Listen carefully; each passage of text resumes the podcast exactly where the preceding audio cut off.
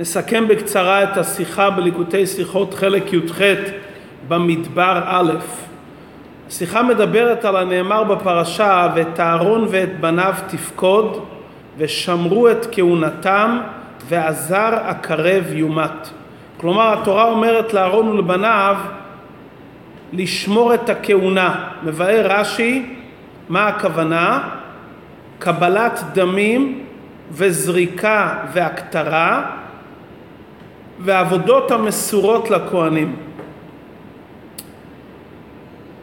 צריך להבין מדוע רש"י מעתיק בדבריו את המילים ושמרו את בזמן שרש"י מבאר רק מה הכוונה כאן כהונתם.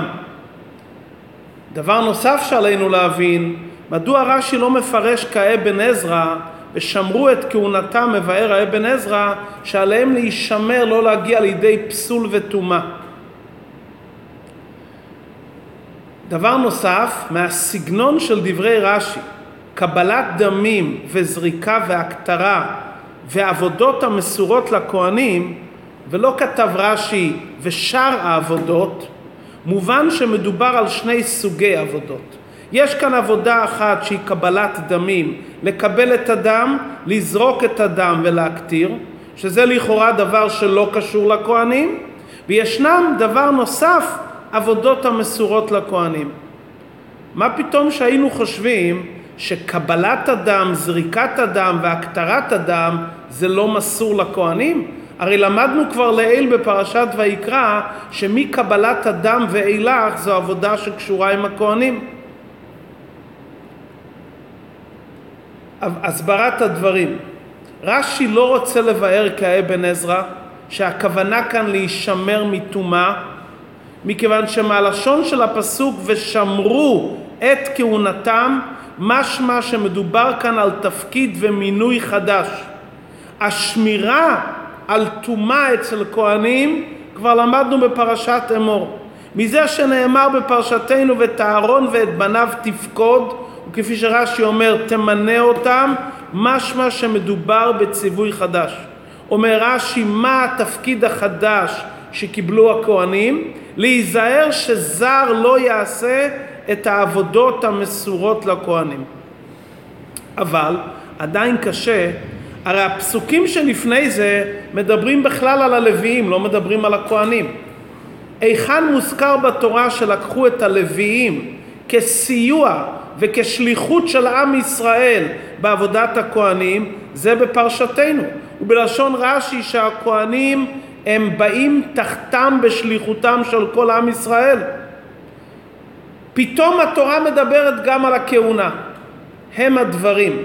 מכיוון שהתורה נותנת כאן רשות ללוויים וציווי שהם יהיו שלוחים של עם ישראל לסייע לכהנים בעבודתם, היה אפשר להסיק שאם כן, אם הלוויים הם שלוחים של עם ישראל בעבודה וכאן הם מקבלים את המינוי על זה, אולי מותר ללוויים לעשות עבודות מסוימות, כי הם הרי שלוחים של כל עם ישראל לסייע לכהנים. ומדוע היינו חושבים שדווקא עבודות הללו מותר ללוויים לעשות למרות שאינם כהנים? כי ראינו כבר בפסח מצרים שישראלים עשו את העבודות הללו. מה נאמר בפסח מצרים? ולקחו מן הדם ונתנו על שתי המזוזות ואכלו את הבשר בלילה זה צלי אש כלומר כל יהודי בביתו עשה את אותם עבודות. איזה? קבלת הדם, הוא לקח את הדם, הוא זרק ושם את הדם על שתי המזוזות והוא הקטיר עשה את הקורבן צלי אש. יאמר יהודי, טוב בפסח מצרים אפילו אני בתור ישראל עשיתי את הדברים. עכשיו, שמינו את הלוויים לסייע לכהנים, אולי את אותם עבודות בקורבן פסח יוכלו גם הלוויים לעשות. שהרי הם התמנו להיות שלוחים של עם ישראל בעבודת הכהונה. אומרת התורה בתוך הדברים שמצווים על הלוויים שיסייעו לכהנים, מיד התורה שוללת ואומרת, הכהנים, מה שהלוויים מסייעים לכם זה בדברים מסוימים בלבד.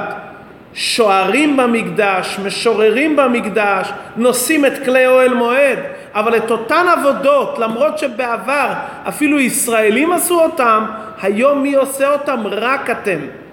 וכל שכן וקל וחומר, עבודות שמעולם ישראלים לא עשו, בוודאי שרק אתם הכהנים עושים את זה. וזה שרש"י הסביר את הדברים בפרשת ויקרא, שמקבלת הדם ואילך מוטל על הכהנים, זה קשור עם הקורבנות שנאמר בפרשת ויקרא. אבל היינו אומרים שמא בקורבן פסח אולי לוויים כן יכולים לעשות את אותו עבודה. אומרת התורה, לא. מעכשיו רק כהנים עושים את אותם עבודות, ובטח עבודות שלא מצינו, רק עושים הכהנים. מה אנחנו למדים מזה? הרי על עם ישראל כולו נאמר, ואתם תהיו לי ממלכת כהנים וגוי קדוש. עם ישראל כולו נקרא בשם כהנים. לכאורה מכיוון שכולנו קדושים, וכולנו רוצים לעבוד במקדש, וצורכי המקדש מוטל על כל אחד ואחד, אולי גם אנחנו יכולים לעשות את אותה עבודה. אומרת התורה, למרות שכולם קדושים, ובתוך עם ישראל יש עדיין דירוג של כהנים, לוויים וישראלים, ואפילו לוויים שמסייעים לכהנים, עדיין הם לא יכולים לעשות את עבודת הכהנים שמסורה רק לכהנים. ואם חס ושלום הם עושים דבר כזה שמגיע ממקום טוב לעזור ולסייע, זה גורם להפך מציאותם, כסיום הפסוק והזר הקרב יומת. כמו שאמרנו, לעזור חסד אחד לשני בדברים רגילים במקום שאין אנשים משתדל להיות איש. שמדובר על עבודות במקום מקודש, שכל עבודת המקדש זה בית של השם, שהדברים צריכים להיות רק בהוראה מדויקת מלמעלה, מי ומה, מתי עושים את הדברים, שם אתה לא יכול לעשות לימוד של קל וחומר לעזור ולסייע. וזה התורה מלמדת אותנו, שבתוך הקדושה הכללית של עם ישראל, ממלכת כהנים וגוי קדוש, עדיין יש דירוג, כהנים לוויים וישראלים, וכל אחד את העבודה המוטלת עליו. אם כך בתוך עם ישראל צריכים לשמור על הקדושה והתפקידים המוטלים על כל אחד ואחד, על אחת כמה וכמה שמדובר על המחיצה וההפרדה שבין ישראל לעמים, שאם חס ושלום רוצים לערב שלא באמצעות גיור כהלכה, זר אמיתי, לא זר מתוך בני ישראל שהוא נקרא זר בשם המושל, אלא גוי שהוא ממש זר, בוודאי שזה מביא לאסון. למרות שאדם יכול לעשות חישוב מוטה, יש כאן סכנה לעם ישראל, אבל לגוי הזה זה טובה שהוא יהיה חלק מעם ישראל. האמת היא בדיוק להפך, גם בשבילו בתור מציאות של אדם פרטי זה נזק עצום וזה תקלה גדולה לכולם וזה גורם הפך מהמציאות שלו. אי אפשר לשנות את הכללים שבורא העולם קבע. זה שנתן לנו את התורה וזה שבחר בעם ישראל כעם, זה שנתן לנו את המקדש והלכותיו, אמר לנו איך צריכים לשמור על המחיצות. ודווקא כששומרים על המחיצות הנכונות, זה גורם לאחדות, זה גורם לשלום. כששומרים את המחיצה בין ישראל לעמים, זה מביא את השלום האמיתי, זה מביא את הטוב האמיתי, לא רק לעם ישראל, אלא לכל באי עולם.